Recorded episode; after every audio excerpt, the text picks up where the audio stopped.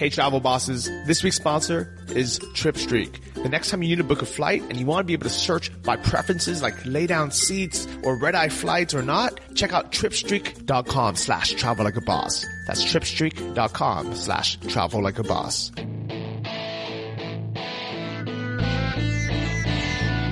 Welcome to the Travel Like a Boss podcast, the radio show all about traveling like a boss by being your own boss. Stay tuned for weekly interviews featuring guests that have built their own online businesses. If you would like to have access to our entire back catalog, visit travellikeabosspodcast.com for instant access. And here's your host, Johnny FD. Hey guys, this is Johnny and welcome to episode 167 of the Travel Like a Boss podcast. I'm here in Kiev, Ukraine with X. Hey Johnny, welcome to Kiev. Thank you very much. And just to get out of the way, you're not Professor X. Not yet. You're just X. That's right. What does that actually stand for? So it's actually short for my real name, uh, which is Xiaohui. Uh, it's Chinese, so people have a hard time pronouncing it. So I decided to truncate that a couple of years back. I like it. So you and I met initially in Chiang Mai. What brought you there? Yes, so this was uh, probably like two, two and a half years back. Originally, I was kind of at that time, I was leaving my corporate job over in San Francisco and decided to kind of strike out on my own and was able to connect with a group of digital nomads, digital entrepreneurs many of them were saying that Chiang Mai is a very good place to kind of connect with other people on the ground, as well as a good place to baseline and, you know, lower your, your lifestyle living costs while being able to reinvest that capital into your business. So I, uh, I bought a one way ticket to Thailand at that point. I like it. So were you already working online then? Did you already have a business? Yeah, so I, kind of yes and kind of no. When I bought the ticket, I didn't, but by the time I left, I did. So well, that's smart. That's yeah. actually like a really good goal set where you give yourself X amount of time and say, I need to get something up and running before I get there. Yeah, it was, it was interesting. So what I actually told myself is probably like six months before I, I decided to quit or when, before I quit, I decided before like January 10th or something of that year that I will quit regardless of whether or not I had something running. So it was, it was kind of a burn the boats mentality, which quickly then towards the end of that time period, then it started. How many months to, was that total? It was probably like six months prior to, okay. yeah, maybe a little bit before that. Okay, but that's smart. Okay, so then as you were getting closer to your one-way ticket, your one-way flight, what happened? Yeah, so I actually went to DC BKK conference for, for digital nomads in Bangkok and that really opened my eye to what's possible because I, I hear the podcasts, I'm online, I see, uh, what other people are doing, but at the same time, when you're on the ground and there were like, you know, hundreds of other people who they're in different industries and whatnot, but everyone has basically achieved my goal at that time, which is be able to have a location independence, be able to kind of travel and live in different places while working. That really kind of sparked things. And I actually got two clients out of that in the conference as well. So that, that really kickstarted things and got, got things going. I like it. And actually that's a, a big reason why people come to the Nomad Summit. Even though all the videos are free on YouTube, there's this podcast, there's other podcasts, there's all these blogs but when people actually go and they meet people in person, especially other people in the audience, so not even the actual speakers who might be killing it, making six figures plus, but the person next to them who's making, you know, two or three, four grand a month. And they're like, wow, like you're just a normal guy sitting next to me and you are living this lifestyle. I can do this as well. Yeah, I totally agree. I think there's just such a big value out of actually being on the ground and connecting with people, whether it's the, the Nomad Summit or even just industry conferences and things like that. Because when, when you're face to face in this digital age, face to face is still king for building that rapport and trust. And I think it's just so invaluable to be able to, to go to actual conferences and meetups. So when you went to the DC conference in Bangkok, was that your that six month ticket and say I'm gonna go to this conference six months and then stay there in, in Thailand, or did you fly back? So that was actually just for the conference itself, and then I had uh, well after that I pretty much just booked my ticket for later. So it was like kind of in, it was October or so, so I booked it for the next year in May, I believe. And yeah, so that kind of put a, put a stamp on things. My, my parents were very, uh, their response was very interesting. They, Yeah, cause you're, you're, so you're Chinese American. Did you Yes. grow- where'd you grow up? I grew up in the States. I moved there when I was about six years old. Okay. In where, Texas, you said? Yes, I, I bounced around a bit, but my family's home is in Texas right now. Okay. But still like pretty traditional Asian American parents. Yep. You go to school, you become a doctor, an engineer, or a lawyer. And you went to college Yes, I did. I went to college uh, on the East Coast. at Duke, Yes. which is an Ivy League. Yes. Very So- expensive too. So Asian parents' dream come true. yes. And then their worst nightmare. Kind of, yeah. My, my, my dad was more receptive to it because I, I feel like he's probably a bit more entrepreneurial, risk taking, you know, being the one who took us from, from China to, to States. My mom is much more, uh, traditional in her mindset. So she was, you know, reasonably freaked out. But I think like at the end of the day, they realized like this is something that I need to do. And this is like where my talents and vision align. And, you know, they, they, they just hope to, that I succeed in what I'm doing, right? So Do you think they were also secretly hoping that you would go for a few months and just come back? it, I'll bet they had that in the back of my mind. Even, even after like the business took off and it was running well, my mom would always call me and say, Hey, when are you going back to school? So did you actually work after you graduated from Duke? Uh, yeah. So I actually, like I mentioned, I was in San Francisco for almost two years. I actually started an internship with that company while in school in my last semester. And then I moved over to San Francisco full time and kind of learned the ropes of the industry with, with that company. I mean, I have nothing bad to say about that company. It was great. I got to work closely with the CEO and we're still in really good terms to date. And I think it was really, really good because even though I had this vision of ultimately kind of starting my own business or it, it still gave me that like practical experience in the commercial world to be able to, to navigate my own business, which, you know, there's a lot of intangibles that you're learning as well as hard, hard knowledge.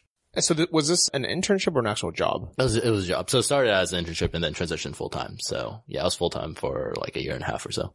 And what made you decide, I mean, to make this big move? Yeah, a, a deeper question there, right?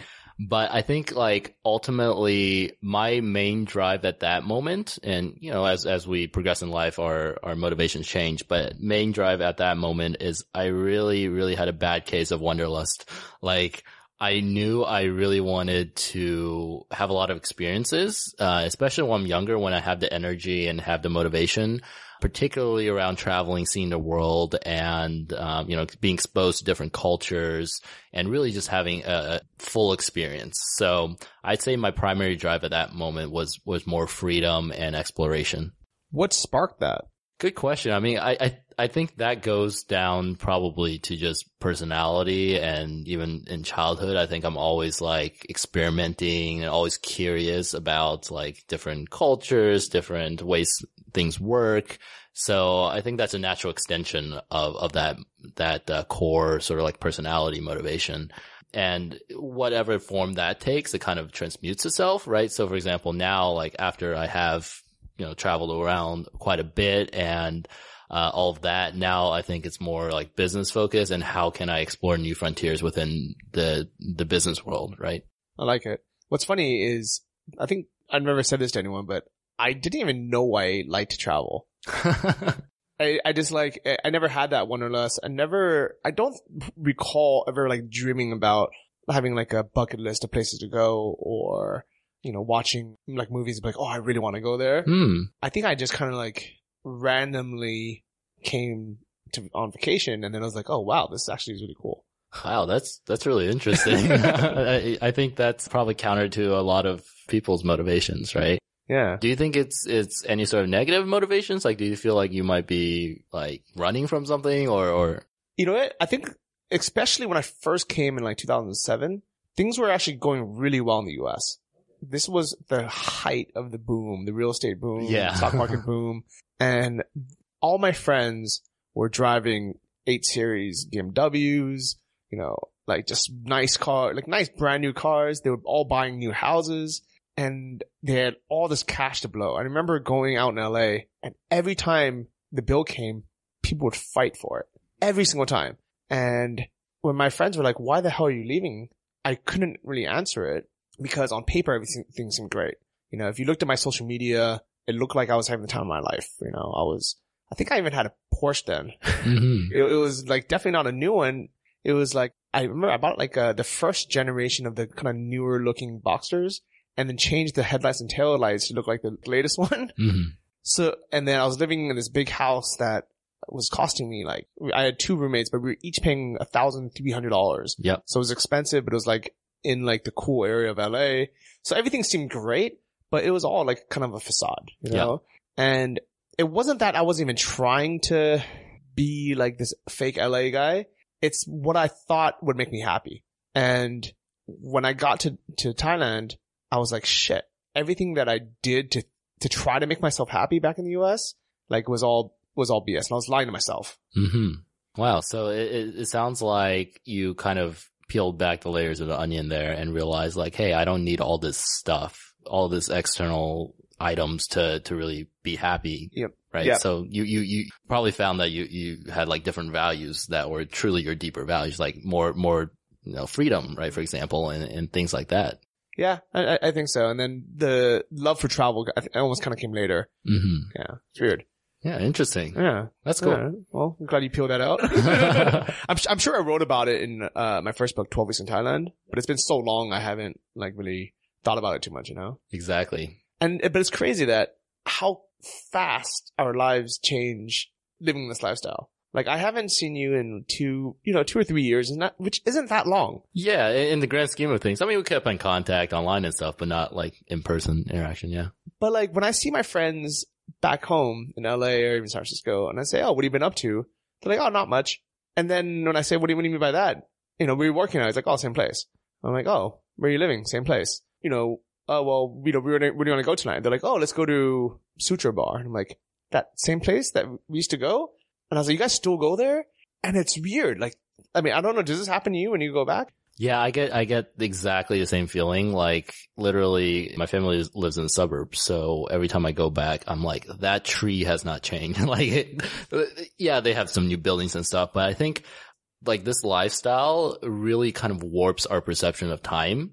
So in a sense, I feel like the last, you know, let's say three, four years, I feel like I've crammed like two decades into those years. So in a sense, like without getting too philosophical, I feel like we're, we're extending our lifetimes, at least a subjective, the, the length of our lives by being more exposed to different stimulus, different cultures, different, different items just in general from, from traveling.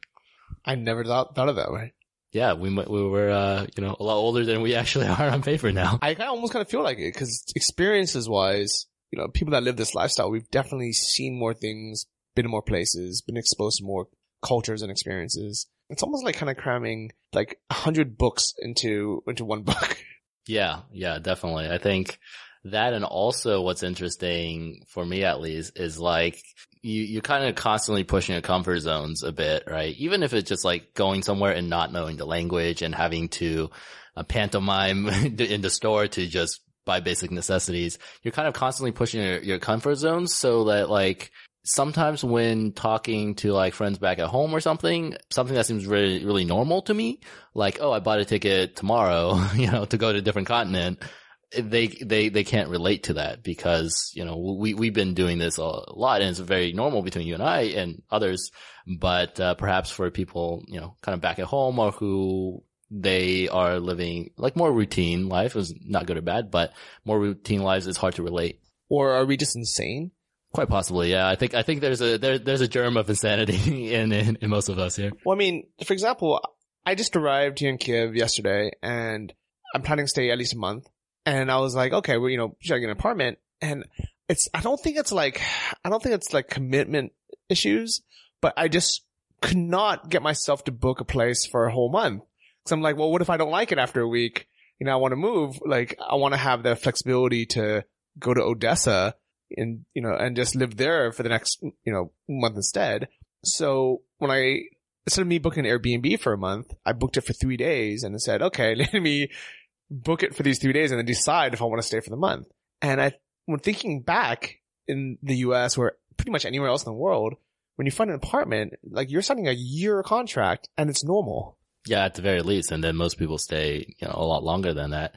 I think I'm going to have a little bit of a, a side point to that, right? Because definitely when I started kind of traveling a lot extensively, I was more in that mentality. But as I progressed, I feel like I'm a little bit more settled now. I mean, relative, it's all relative, right? I'm not that settled, but I feel like I like, I actually start getting an appreciation of routine because like, for example, I know like where my gym is. I know where the grocery store is. I know like what the good restaurants around me are. And I appreciate that. And, but that being said, like ultimately there's still that portion that's like, Hey, I could, I could take off tomorrow and be perfectly okay with that.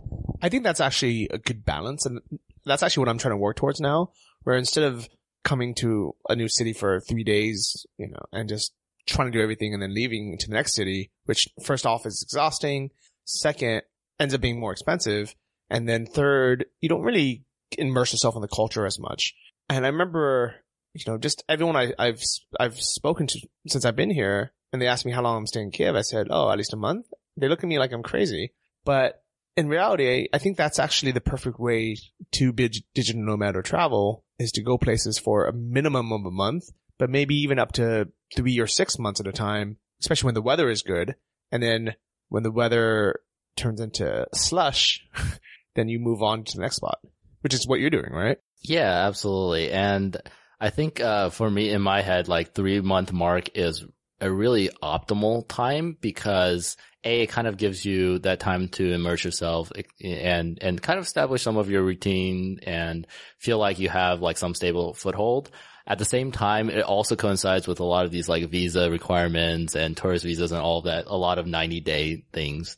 Yeah, and, and here, now you're talking about the weather and the weather turning to slush. Yeah, so one of the downsides, uh, I mean, I, I, I love Kiev and I love like a lot of things about it.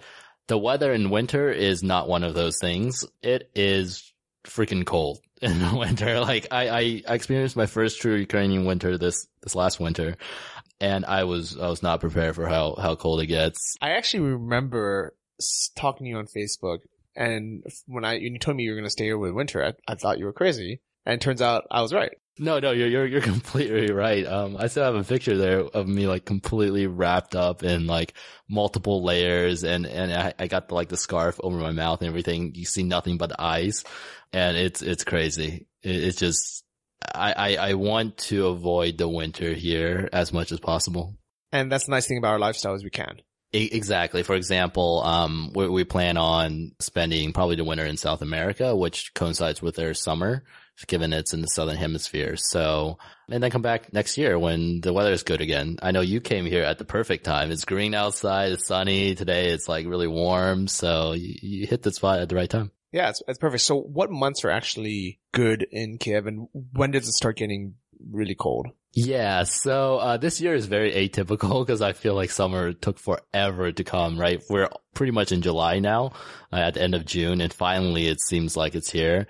Generally, I'd say like probably like mid May, it, it starts getting pleasant, and then up through like mid October, give or take. The first time I came here was in, in late August and it was still really hot, but then literally like one weekend in early October, it just flipped a switch and autumn came and then winter came shortly afterwards.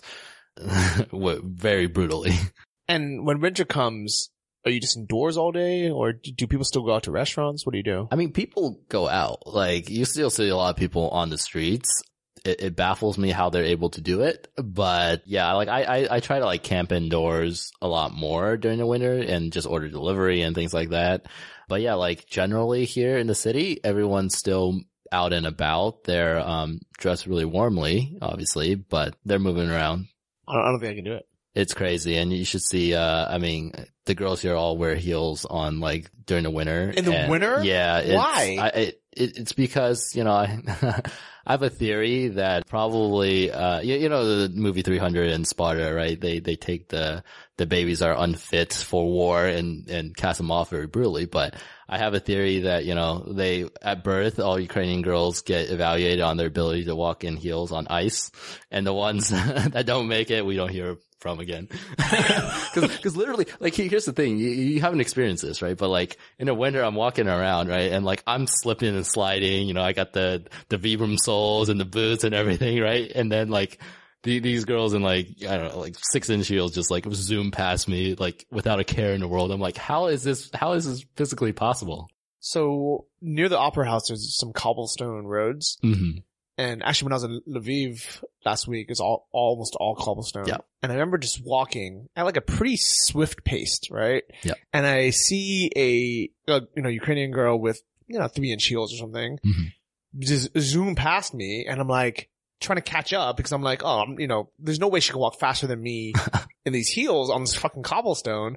And I'm like, kind of like falling, like, you know, sl- like slipping around on these, like, on these cobblestone, like, little bricks.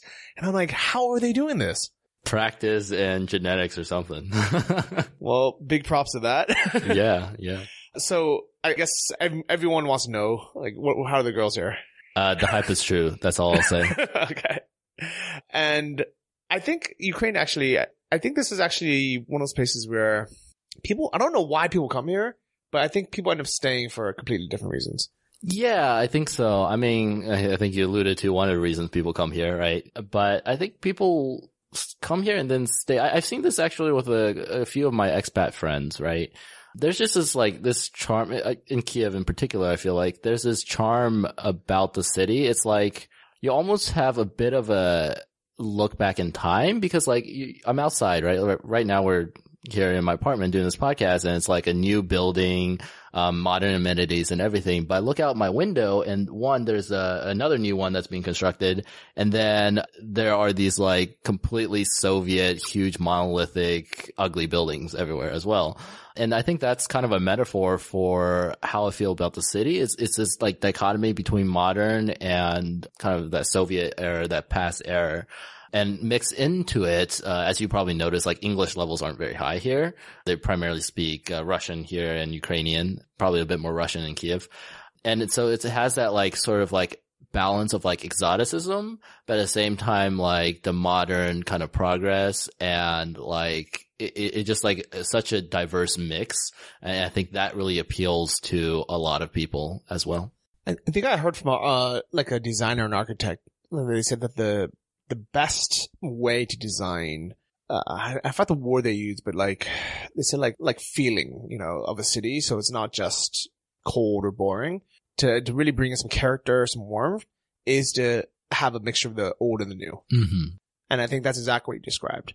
And I think it's more than actually just modern and Soviet era. I think a lot of it kind of reminds me of something like way older than that, Mm-hmm. like the 1950s or something. Like just the way that some people still act, like the Mhm. family values, Mhm. uh, or, you know, some, I don't know, some of the buildings look like they might be f- from the 1800s. And it's, it's like a, it's like the last place on earth where there are white people, but it's like 50 or 100 years ago. Like it's like, I think everywhere else in the world that is westernized, it's, you know, it's getting almost, I don't want to say the same because, you know, everywhere has different cultures still, Yeah. Mhm. but this place is completely different. Yeah, I'd say so. Uh, I think like just generally in sort of Eastern Europe, you get that sort of feeling. And that's one of my, one of what attracted me to, to this part of the world, right? I've, I've been through Western Europe, uh, kind of did the whole backpacking trip after college thing. And it was really interesting. It was great. Beautiful architecture, lots of different culture, food, etc. But I think what was really the draw for me to come to here is because you, you have this almost like, you're almost in this little bit of a time capsule and looking back into like what things were both from a mentality standpoint and like a physical standpoint. But at the same time, like, there, there are a lot of modern amenities around as well, right? Like the internet's pretty fast here, much faster than my internet home in, in the States, right? I, I keep forgetting how crappy the internet is back in the US. It's, it's, it's, it's quite bad. Yeah. and it's expensive. oh yeah. So here it's maybe you pay like a couple bucks a month, like three, four bucks a month. like Yeah. literally. Li- Literally, yeah, literally three or four bucks a month, and the speeds are all right. I'd say like still, still not like the best, even in in Eastern Europe. For example, I was in Romania before, and on just a regular household connection, you're getting like 100 megs down and 50 megs up, which is pretty impressive. What are you getting here? Probably like 20 or so. up and down? Yeah, it it it, uh, it varies though. For example, like currently, I think there are some issues with the internet providers. So at the end of the day, you're still in a place where the infrastructure is a little bit more wonky. So So that's actually why I like Poland so much. Mhm. Is because it's the perfect balance of Western Europe amenities and infrastructure, Mhm. but also some of the lower uh, prices and kind of like the that feeling of Eastern Europe as well. And I think that's why I I haven't decided yet. I think I'm pretty open minded, but when Chris comes here next month, we're gonna spend some time in Ukraine, see if he likes it. But then we know we're gonna like Poland. So if we are gonna base somewhere for the next three months until, basically till winter, it's gonna be Poland. Yeah, I, I like Poland a lot as well. I've spent time in, I spent about like a month in Wrocław, which is on the west side of Poland, if I have my geography right. Uh, a little bit smaller sort of city, more student based, exactly as you described, right? Like the infrastructure is definitely better. The prices are a bit higher, of course. It- It's hard to kind of beat the, the prices here in, in Ukraine.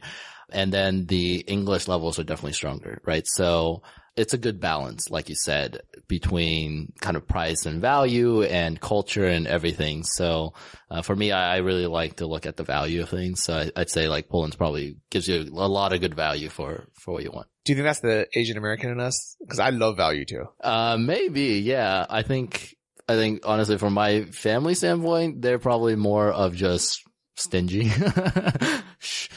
but, but from my standpoint, yeah, definitely like value. I, I wouldn't mind paying for something if I think like I definitely get a disproportionately high value from it. I'm the exact same way. And, and it's crazy because it's, it explains why sometimes I'll stay in a cheap, crappy hostel that happens to be like in the city, city center. And then sometimes I'll stay in like a really nice hotel. It, it depends on like how good of a value I feel like it is. Yeah, exactly. I, I- I kind of like take this to extremes sometimes. Like, for example, if I'm traveling in a country that is like more expensive, right? And I'm like, well, you know, I could, I could get like a five star hotel in Kuala Lumpur for the same price as like, you know, a, a, a hostel here. But I, I just like begrudgingly don't want to pay the same level for, for, for the five star hotel in, in, in the more expensive country. So I'm like, ah, okay, I'll get like a three star one. Yeah. So back on the, the infrastructure and internet, I was here last summer and I actually feel like the infrastructure has improved a lot since then. The internet speeds seem like they've increased and definitely my 3G speeds are more stable now. Cause I remember last year, first off, I, I didn't have Wi-Fi as in as many places it, it felt. And then like even at my hotel, like the Wi-Fi would just be out sometimes and then I would use my 3G and then it sometimes would be out, but then the Wi-Fi would work again. So I would almost kind of switch back and forth. And this trip, and it's only been, you know, a few days here in Kiev, so I have to report back. And, but like how stable is your 3G? Is it always working? Yeah, so I'm actually between SIM cards right now because I got a new phone. But uh, generally, yeah, I, I say your your anecdote about it being more stable and more accessible. It's probably true. Like my brother just visited me from the US, right, and he's like, "There's Wi-Fi everywhere." Right, which I didn't really notice as much of that probably in the previous years. So can't say for sure that they're they're they're doing things well, but uh, it seems like you know you see that contrast, and I kind of see it. So probably true. Well, there's definitely more co-working spaces in Kiev now. Yeah, yeah. I'm I'm not a big coworker, but yeah. But cause I remember last year when I was looking for spaces, I, I pretty much found one. You know, I didn't look that hard, but I was like, okay, there's like, there, oh, there's a space. And so I wrote about it, I put my blog. And then this time I was like, wow, there is like five or 10. And I went to one yesterday and I was like, this is like pretty good. It almost kind of reminded me of WeWork in the US, which is a little bit, it was almost like a little bit too big. So I'm, I'm going to shop around and look for some other ones, but in, internet speeds was good. There's a huge IT and tech scene here now. And I think Ukraine is really pumping out like people in the IT and startup scene. Yeah, there there's a lot of development talent. You have to search, comb through it because, well, a like I said, I think English levels is probably the main hindrance for for developers and just for human resources in general. It's hard to find someone who has the language abilities in addition to technical abilities, right? But if you're you're selecting just for technical abilities, for example, if you have like a manager who's translating, right, then it opens up the pool a lot wider for for what kind of talent you can find. And it's, the labor is cheap here. Uh, yeah, absolutely. It's probably one of the cheapest places in Europe, if not the cheapest place.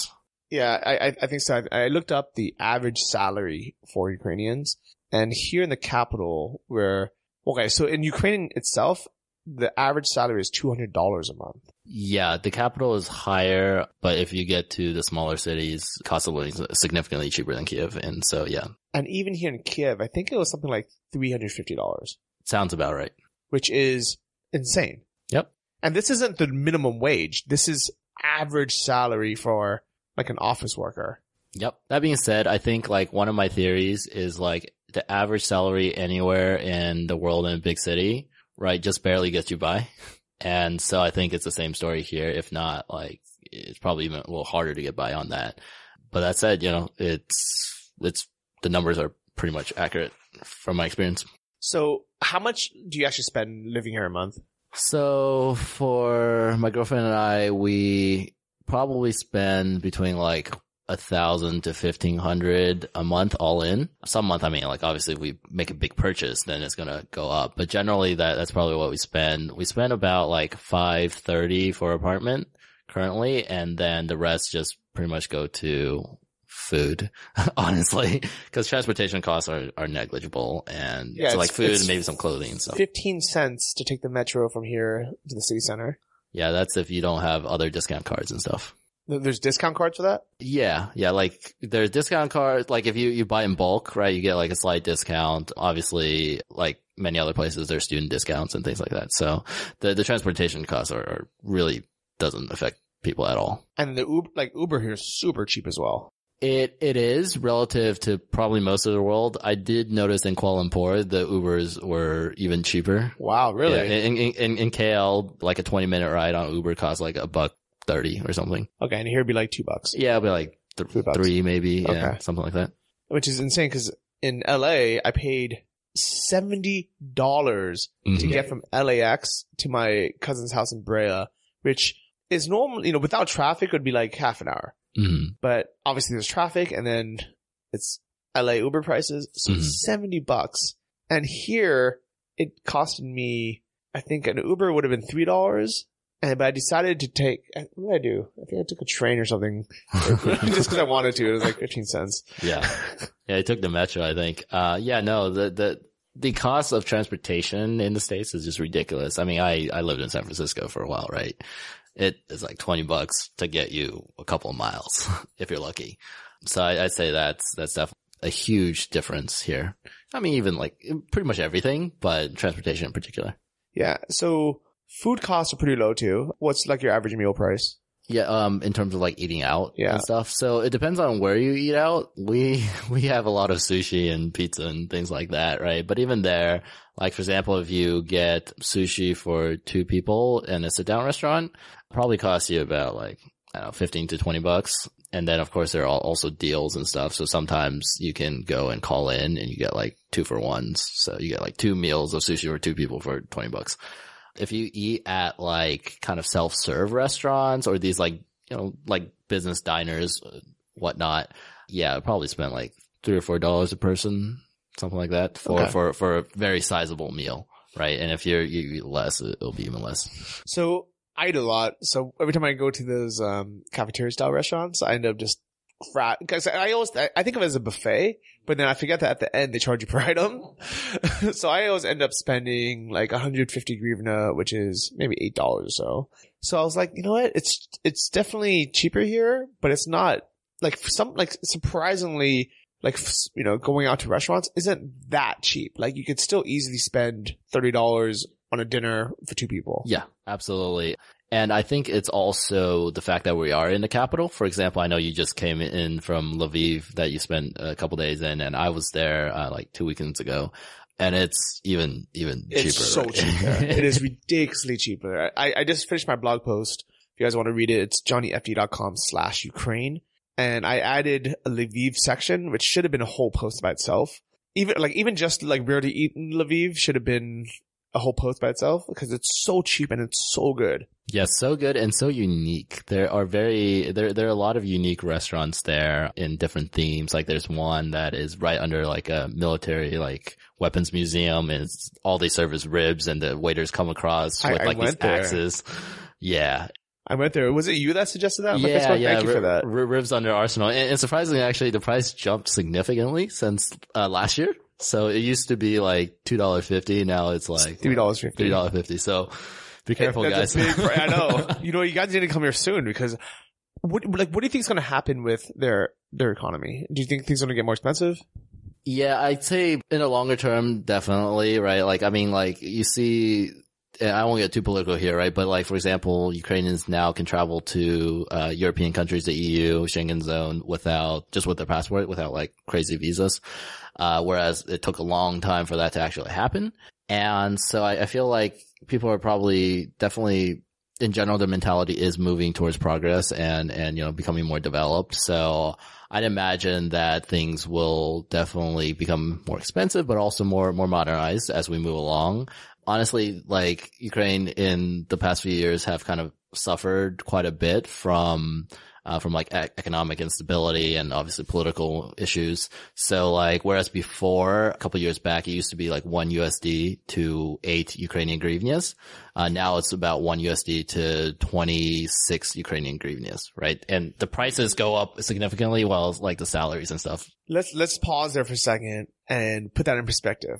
So it used to be that your money would get you, let's say, you know, so one one to one to eight. Now it's one to twenty six, which is more than what more than three times. So basically, everything now your money is worth a third of what it used to be. Yeah, a, a third, obviously like prices have gone up as well to match, but at least it's probably at least double, right? You get double the value or so. And so I've actually asked a few people this. I said, I said, how much have prices actually gone up? Like how much was inflation compared to the, the currency? And uh, most people that I met at least, they said that things are definitely more expensive, but they're maybe 50% more expensive. They're not 300 times more expensive. Yeah. So, so, so the, the currency exchange rate has outpaced for sure kind of the, the inflation across the board. So I have a, I think my theory is that this is the best time right now to visit Ukraine if you want a great deal because it's not that Ukraine is that cheap to live in, just like how Russia isn't actually that cheap. You know, if you go to Moscow, St. Petersburg, it's expensive. Very expensive. Yeah. I, I have a feeling that Kiev, at least, is similar to that. And the only reason why things are so cheap for us is because their currency is currently devalued. Yeah, I think I think that plays a big part in it for sure. I think even at like regular rates, it'll still it'll still not be like super expensive compared to I don't know like Switzerland or something. But but at the same time, like as the current situation stands, that's where we really get a, a tremendous value. Because if things, if the currency went back to one to eight, which it could, hmm that means that everything would cost us three times as much. And then all of a sudden a dollar fifty beer would now be four fifty. A four dollar meal would now be twelve dollars. And then it'll be almost on par to like Houston prices. Yeah, exactly. Yeah, I, I'd say that's a pretty fair observation. Um, I don't think it's gonna like kind of overnight do the the jump, right? Usually, like the currency falls happen happen faster, right? But there might be a gradual sort of bridging of that gap. Yeah. And I actually, I have a feeling that's going to happen. That's why I want to enjoy it as much as I can now while it's a great deal. And while it's a little bit almost kind of like undiscovered, like there's, you know, I travel to a lot of places and when I post photos or something, you should be like, oh, I've been there too. It was great. But then as soon as I start posting about Ukraine, everybody's like, what? Where are you? Like they, they just want to know about it because really like nobody comes here. Exactly, and, and I, I kind of like that kind of a more unexplored uh, element to it. And uh, yeah, definitely, I think I think that's good advice. At the same time, uh, after this podcast, I think we're getting a huge influx, maybe. I don't know. I mean, we'll, we'll see how adventurous people are because it's not easy to travel here.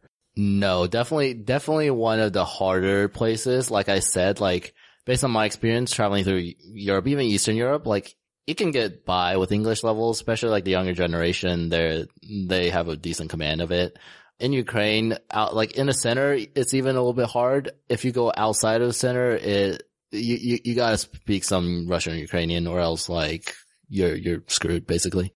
And did you learn Russian or Ukrainian? I'm in the process. I'm learning Russian. Uh, my Russian is quite rough still. It's a difficult language for me. And how have you been learning it? I have, it's kind of off and on. So if I have had private tutors, I kind of use online resources and yeah, that, that's, that's kind of my general approach to things. I found that like accountability is the most important, accountability and consistency is the most important element to that, but I'm sure, you know, other language learning experts probably have different opinion. I, I, I'm not very good at languages, to be honest. But you already speak English and you speak Mandarin? Yeah, I speak English, Mandarin, trying Spanish? to brush up on my Spanish because Yeah. we'll be spending some time in South America and then uh, very rudimentary Russian still. You know, so I'm, I'm gonna put this out there. I'm gonna try to learn some basic Russian while I'm here. Do it. I was actually trying to like, I downloaded the Duolingo Ukrainian program when I was in Lviv because everyone there spoke Ukrainian and I, and I want to, I want to support the culture and the country and speak Ukrainian, but I know that from a point of view of just like usability worldwide and even almost kind of easier learning, it's like, it just doesn't make sense for me to learn it. Like it's, and I feel bad. I really feel bad, you know, like I really want you know, you, you like to support Ukraine and be like, okay, I'm gonna learn Ukrainian, I'm not gonna learn Russian. But it's like learning a language that people only speak in that one country while everyone else speaks the other language. Exactly. It's like learning like, I don't know, like Hungarian or something, right? Yeah, Or Swedish. Yeah, exactly. Or Swedish where everyone speaks perfect English, Yeah. right? It, it's, it's just, you don't get as much return for it. And honestly, you know, you, you got to spend quite a bit of time and dedication to it, right? So I'm completely on the same page with you. You know, like I, the way I see it is like if, for example, English and Chinese, two of the top spoken languages, right? But then you throw in Spanish and Russian and And then you're, you're set. yeah, then, then you got, you got pretty much the whole world, right? Yeah. You're still Except missing for a the couple. French. Nobody cares about. French. yeah, French. Uh, I mean, like different dialects of Arabic, right? Uh, maybe Portuguese, given Brazil is huge, but otherwise, yeah, no, we, we cover a pretty big chunk of the world with just those four. Yeah, I, I like it. So what are you actually doing for work? I, I remember you telling me two, three years ago and it kind of just glazed over me and I, I honestly, I still don't really know. Yeah, so uh, I haven't changed at all. So what I do is I run a marketing agency, and we're focused on email marketing channel. And our uh, our customer base, they're all e-commerce stores. So mostly B2C e-commerce retailers, but a few B2B ones. So are these like big brands or are they like FBA sellers, dropshippers or like what, what type of customers do you have? Yeah, they they all have their independent sites and do uh, a good chunk of revenue from the sites because it's just like less we can do with like Amazon stuff because of Amazon's terms of service and marketing to the customers.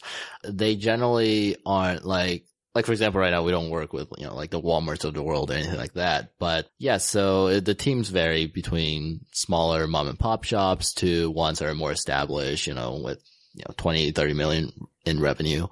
But yeah, they, they all have, they're all within a certain niche, like a different niche, right? So we have beauty products, we got vitamins, we got apparel and, and many other ones as well. And are these all US based companies? Uh, mostly US, but also a sizable chunk from Australia and a couple from the United Kingdom as well. So pretty much the, the major players in the English speaking world for now. And how did you actually get involved in this? Well, when I was in the previous agency in San Francisco, we were doing something similar.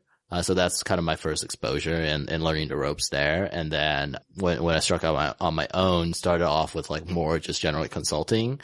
And then we, the demand was pretty high. So we pretty much grew from there. Nice. And, and where do you find most of your clients now? We have a bunch of different marketing channels, right? Um, some from partner referrals, like software we work with or other agencies who refer people, um, from client referrals, trickling from podcasts, from forums, uh, content marketing, conferences as well. So it, it's a pretty healthy mix right now. Of course, we're always seeking to branch out. So it's, it's mainly geared towards people that have like a pretty big established e-commerce business. I'm sure you have like some minimums. You don't want to work with someone who's just starting out. Uh, yeah, kind of. So we, we've definitely also, uh, scaled up a bit since the very beginning, right? So we, we were working with uh, a bit smaller shops at, at the very beginning and now we have a bit higher minimums, right? That being said, like if someone is starting out and has funding, for example, then we can definitely jump in and help them like get kickstarted. But otherwise, if it's more of the long-term sort of engagement, managed services, then obviously, you know, you have to make them numbers work, right? So if your, your list or your store is just in the beginning stages, it's just hard for us, for, for the customer to, to justify our rates. Yeah, that makes sense. Okay. And so I, I'm sure it all, it, it changes, but like what is the type of customer like you're looking for right now? Like, like what budget, what price point, what size? Yeah, so I, I give you like a general range that's pretty big range, right? But probably between like one to like 20, 25 million annual re- revenue would be like our target market. So of that like lower mid market in the grand scheme of e-commerce. That, that, that's our sweet spot right now. So not really enterprise and not really like two month old stores. Okay.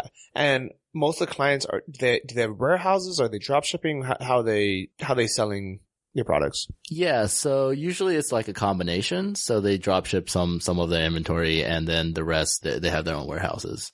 Yeah, because because as you know, like drop shipping is good, but if it's 100% that, the margins give you a little bit less room to play with. But I guess if they're doing one to 25 million, they're, they're probably doing okay. Yeah, that's right. Okay. I like it. And d- like, this is something that you can do from anywhere. Uh, yeah, definitely. I mean, I think like, especially our client base, because they are more digitally savvy, I guess. If you run an e-commerce store, you kind of have to be more digitally savvy, right? They are, I haven't really had any complaint ever about working remotely, right? So they're used to working with remote developers, remote uh, designers, other agencies. So I think it, it's really good to sort of be in the industry at this time because everyone's pretty open to, you know, you know, we have people all across Eastern Europe and, and Asia as well. So, so our clients are all really open to that. Yeah, that's cool. So like when you first meet them, I guess you're meeting them online anyways or at a conference. So they're kind of open to that. Like, is it, do you feel like if you were based in the US, you would have access to like bigger clients or do you think it doesn't matter? Yeah, that, that's, that's a question I'm asking myself like a lot, right? Just contemplating like where I would establish like a little bit lo- more longer term location wise and what the advantages are and all that. Right now, I don't have the strict answer to that, but I think in general, yes, because of course, like, you know, being on the ground in person and in a more established economy like the United States, then you're going to have access to bigger clients and there's that serendipity effect as well. So I do feel like a bit isolated being out of the, the central hub, right? But at the same time, I think like, at least like our current marketing channels, a lot of it is like digital based. So that helps like kind of brunt that blow a bit. Okay, that makes sense. And do you like how are your working hours while you're out here? Because we're in a different time zone. Yeah. running, running a remote team is a little difficult with the working hours, right? So what we generally do is we do like kind of 11 a.m. to 7 p.m. Eastern European time. So that gives us like some overlap in the mornings with US clients and then our mornings, sometimes we're able to catch the end of day with Australian clients. So that kind of bridges that gap. I've, I have two people currently in Asia as well. So they're working like later hours until like midnight, 1 a.m. So that, that's how it generally plays out. Well, you know, being, being the entrepreneur and the, the business owner, right? Like my hours tend to fluctuate a bit. So I might be working earlier and more likely later than, than those parameters to, to match up more exactly with like US based clients. So I find it like a good sort of middle ground.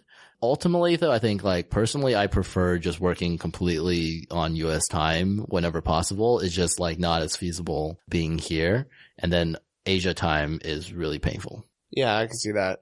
When I was calling suppliers at two or three in the morning when it was 8 a.m. for them, it was, it was, tough. I actually remember going like, cause I, I wouldn't be able to stay awake until that late. So I would go out to like Zoe's, the bar and drink and then come back at like one or two in the morning and then like be like, hi, good morning. Yeah, exactly. And I think one, one, one thing that is mentioned there is like when you have this like kind of second shift lifestyle, right? Like for example, when I was in Asia in the beginning, I was working until like 5 a.m. or something like that.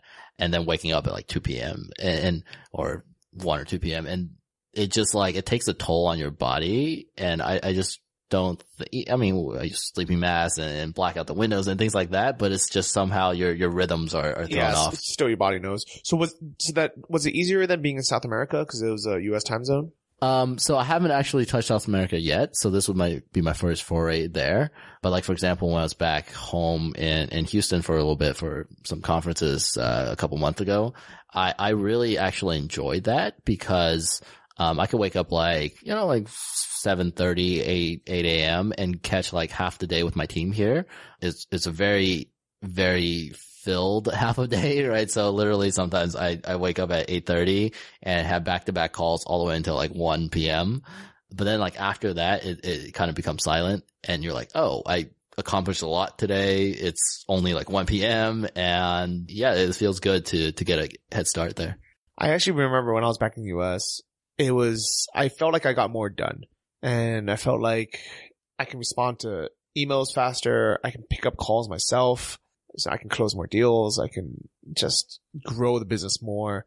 But then there's that trade off of first off, kind of like the lifestyle and then also being able to kind of bootstrap because you're making US dollars, but you're spending Ukrainian hryvnia. That is the ultimate currency hack. Yeah, that's that's uh, currency arbitrage right there, right? Um, I think it's more important in the beginning as you're getting established because every dollar is really really important, right?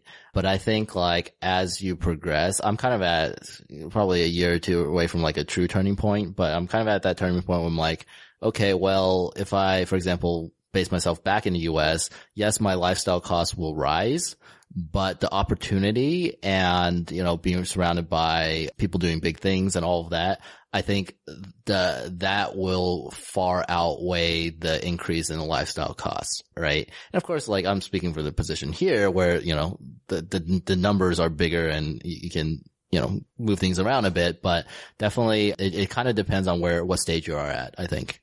Yeah, I think that definitely makes sense. I'm kind of at this weird stage right now where I know if I lived somewhere like back in the US, I would probably make a lot more money and then it wouldn't matter. But at the same time, living in places like here in Chiang Mai, I can slowly grow my income and then just save 75% of it, which I know back in the US is pretty much impossible. It's, I don't think, I don't think anyone in the US saves 75% of their, their income. Yeah, it'll be a lot harder. Just you know, from from even like peer sub subconscious peer pressure and things like that, right? It, it all affects things, and I think ultimately, uh, this is a little bit more of a soul searching question and one that I'm working my way through. Right? It's like, what pace is your natural pace, and like what kind of your ambitions are, and what goals you have, right? Like if you want to start the next Uber, right? You, I mean, the, the, there are like huge startups, you know, for example, Skype started in Eastern Europe and stuff. You can do it, but at the same time, it's like there are that investor infrastructure and things in Silicon Valley and other places in the US, right, that help with that. Like you're saying though, like if you want to kind of take things at a slower pace, continue to work on your income, work on your lifestyle, all of that, but just without like perhaps more of the stress, then your strategy might work better. Well, I think you even hit a, a good point about the peer pressure, just keeping up with the Joneses. Whenever I'm back in the U.S., or even when I'm in a big city, even when I was in um, in Spain, I felt like I was underdressed and I need to buy like better shoes.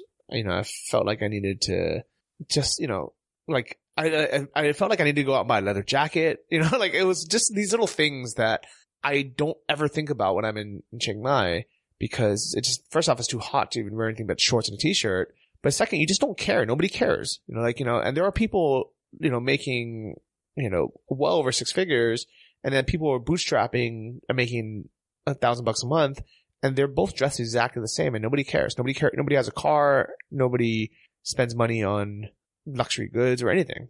Yeah, I, I think there, there's that element for sure. Another point I want to make there is like when you do have a little bit more of a home base, then you start naturally accumulating things more. Like I pride myself in not owning very much. Like, I mean, I, I, my whole life was in half a suitcase for a good part of like two and a half years, but like being a little bit more longer term in, in Kiev here and, you know, being a little bit more established, like, I just find that I start accumulating some things like, and, and then I'm looking at the closet and just like, it starts to fill up and I think it's just like a byproduct there, um, where you're not really like forced to as much to change locations all the time. So, so you can afford to have some more stuff. But ultimately, I mean, it, it depends on the individual, but I feel like having all like the latest and greatest stuff, that's not like really my priority. That's good. So are you, are you going to keep this apartment when you, when you go to South America or are you going to give it up? No, we're, we're, we're going to give it up because we're going to be gone for so long, probably like nine months or something until ne- next summer. It, it, just doesn't make sense to to keep paying for it if we're not just going to be here. Yeah, and- and that's good that you can just kind of refresh and force yourself to clean house and be light again. Kind of. So my girlfriend does live in Kiev and she does have a place here that she kind of owns. So like we do have some like storage space if you want to see, see, think about it that way. So it's like, it's not like we're, we're throwing everything away, right? Um, but at the same time, like you can only pack so much in a carry on and your checked luggage. So, uh, that forces us to really pick and choose like items that are more essential or items that we use a lot. That'd be exciting. So there's one thing that I just found out about Kiev or Ukraine is that I heard their banks, like just like a savings account, I heard they pay like 20% interest. Yeah, like 20, 25% interest. I wouldn't put any of my money in here, not as investment advice, but personally I wouldn't because, uh, the instability. I mean, like generally returns are linked to risk, right? And the instability is ridiculous. I've, you know, personally know people who have had banks closed, lose all their savings. Uh, a couple months ago, the biggest bank here, like the head of the bank just like absconded with a couple billion dollars. So like it's it's not a very stable sort of infrastructure for for financing right now. So I I would I would keep the the, the bulk of your net worth probably away from that. At least my net worth. Do, do you have a, a local bank account? Yes, but it's very it's not used very much. I don't keep a lot in there. I've heard that they also have kind of like a, their version of the FDIC where they insure it up to something like $5,000 or something. Yeah, which is significant given you know the average salary here, but it's not super significant given you know if you're earning in dollars and used to that sort of scale. I'm almost thinking like maybe I should just put five grand into into a bank account here. Almost kind of take that risk because I mean twenty percent interest like for a savings account. Where it's else would you get ridiculous. that? Yeah, it's pretty ridiculous. And yeah, I mean, I, I, I won't sway your advice either way there, but I, I'm just kind of bearish in terms of like the stability and like not being a Ukrainian citizen and, you know, Yeah, like, because would that would that insurance even cover us? Uh, well, I, I don't know. I, I frankly don't know. Even if it did though, I'd say like sometimes it can be Hard to get paid yeah, out. like huh? like like the bureaucracy here, and like let's face it, it's it's not everything by the book here. So there's definitely risks, but I mean, like you get rewarded for risk, right? So uh, it just depends on kind of your your tolerance, resources, and I'm I'm gonna look into this because I figure there's a couple things that could happen. Right? Is one we we lose all the money, we lose five grand, or it grows at twenty percent, and then there's the currency where it could get worse. It can go, you know, right now it's at twenty six to one. It could get even worse. But in that case, I'm like, ah, it doesn't matter because my, you know, I could just come here and just like live even better as an American. But if it goes back to, you know, one to eight or just, you know, closer to one to eight, not only again 20%, but then also the, the value of the actual cash is worth more. Right, yeah. I mean, I, I think again, it goes back to like what your tolerances are, what your resources are, right? And I mean, I, I- I doubt you'll put like the bulk majority of, of, of your net worth in, in something like this, right? But if, if it's a, a segment of it, right, it could be, it could be a good thing. Could be fun. How, how was the process of opening an account here? Painful.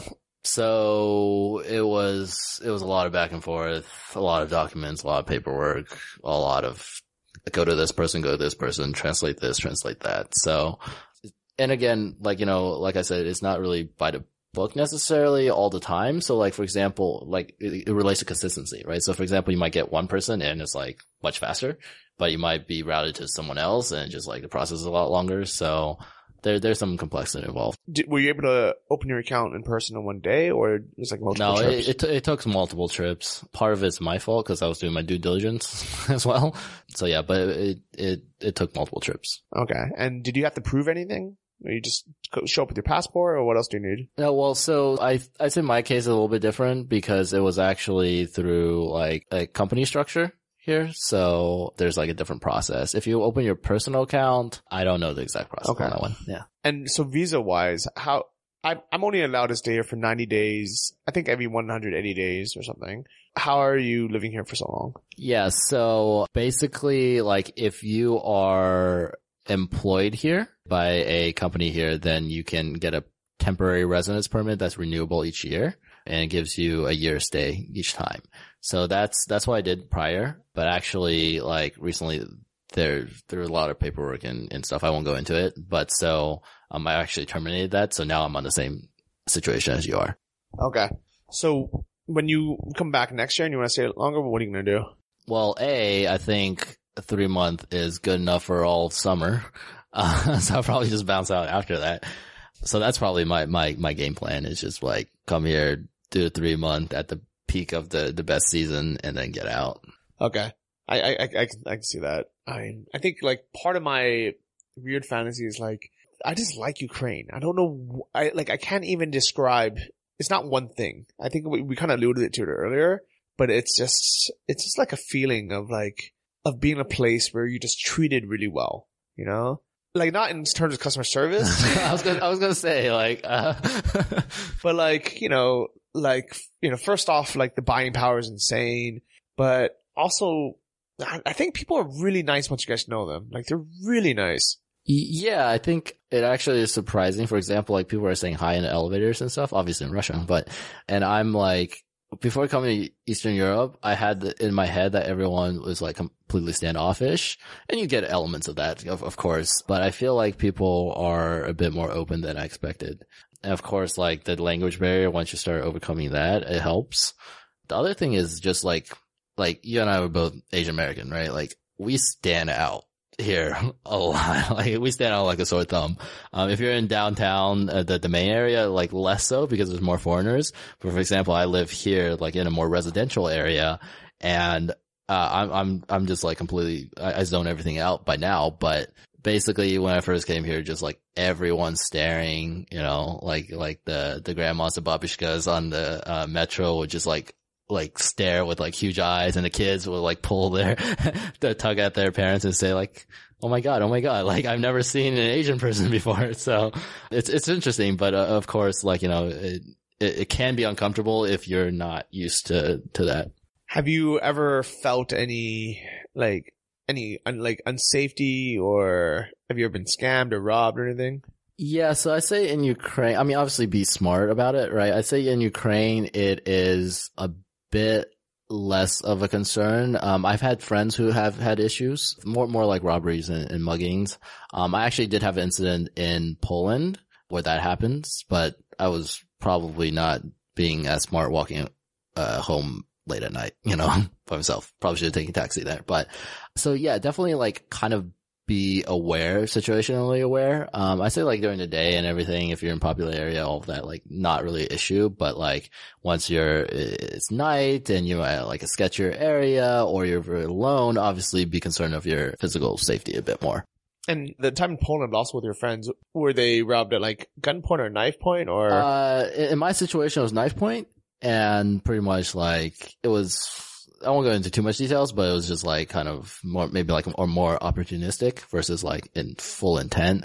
Uh, with my, my friend, it was, he got like pretty much like sucker punched and, you know, they ran off. oh wow. Yeah. okay. So, so it happens. I mean, it's definitely a bit rougher than some places in the world for sure. But then again, like you, you won't be walking around all blinged out in the ghettos of LA or something either. That's not yeah. Well, smart. I actually got carjacked in LA. yeah, exactly. So I actually feel like I'm safer here than I am in most other big cities, Yeah. including San Francisco, LA, New York, and even like I, I feel safer here than like Barcelona in terms of not getting like pickpocketed. Yeah, yeah. Pickpocketing is is not so much a thing. I'd say like like if you're walking around at night, there's a lot of drunk people sometimes, depending on where you are. So and and, and sometimes like people come up to you, right? Like generally, you just kind of ignore them and and you know walk faster.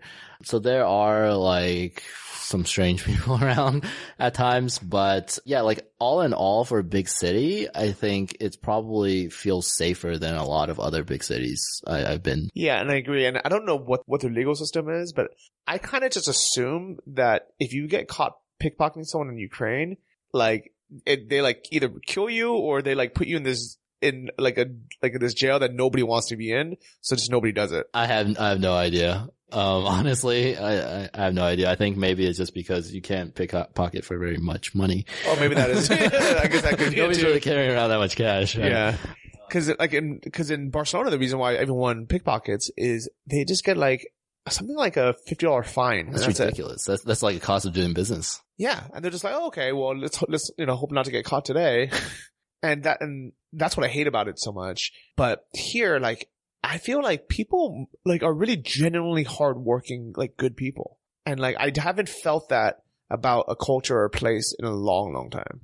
Yeah, I, I'd say so. I think people kind of keep to themselves a little bit more per the culture, but but yeah, I mean, uh, I think part of it also is like you know people have to kind of put in the work and everything to for survival purposes, right? You gotta you gotta pay the bills and feed yourself, so that's that's part of it. But yeah, I think like cultural wise, maybe like more wholesome would be the word describing it. I don't know if that's the best word. Yeah. I can see that. And on a side note, like I, I think what you said earlier about like the stereotypes of what like Ukrainian people would be like, or what the Eastern Europe or kind of like the pre the post Soviet people were like. I feel like I used to think that Ukrainian people would be very similar to Russian people, but I feel like the more I get to know them, especially in West, like Western Ukraine and Lviv, where it's very, very different, it is such a different culture. Yeah, I don't. I haven't like. For I want to be hesitant here because I haven't really been to Russia at all, right? But from the limited interaction, I feel like the the Russians I have kind of tangentially interacted with probably a bit more of a aggressive culture, like a bit more of what we might be thinking from the West. Whereas the, the Ukrainian and Ukraine culture, it like it feels a bit more subdued and less like aggressive, which I like. You know, I, I don't want to be like all confrontational all the time, right? So. Well, let's go uh have some beers at uh the hydro park at night and pick some fights and we'll see what happens. yeah, yeah, yeah. Let, let's do that, and then work out before just to you know pump, get a Get good pump, pump. going. And All right. Well, I'm I'm really happy that not only did we chat about this today, but also that you were pretty much the first person that I knew who had ever come to Ukraine. So you're one of the reasons why I felt comfortable to come here. So thank you for that, X. awesome. I'm glad to be uh, an example here, a pioneer. Yeah. And if you guys want to visit Ukraine, I think it's a great time to do it. It's definitely not easy, but it is doable. Check out the blog, johnnyfd.com slash Ukraine for the blog post. And if people want to get in touch with you, check out your, your services or just get in touch. How can they reach you? Yeah. So uh, my website is essenceofemail.com, and if you ever want to just shoot me an email, it's just x at essenceofemail.com. So pretty straightforward and simple. I like it. Pretty, short as well, at least the beginning. yeah, exactly. All right, very cool. So I think we're gonna go get some borscht because that's what X eats every day here, Oh, so delicious. and gonna enjoy the nice sunny day. So, guys, keep in touch, and if you have any questions or comments, leave something in notes, the notes section. And a big thank you to everyone who's been leaving these great five star reviews of the podcast on iTunes, and big thank you to TripStreak, our sponsor. So if you guys want to come out to Ukraine or anywhere else, check out tripstreak.com slash travel like a boss. I'll see all of you guys next week. Bye bye. Thank you for listening to the Travel Like a Boss podcast. If you want to hear more, including the bonus, how to choose the perfect niche episode, join our mailing list at travellikeabosspodcast.com. See you next week, and remember, if you want to travel like a boss, you need to be your own boss. So start your online business today and start living the lifestyle you've always dreamed of.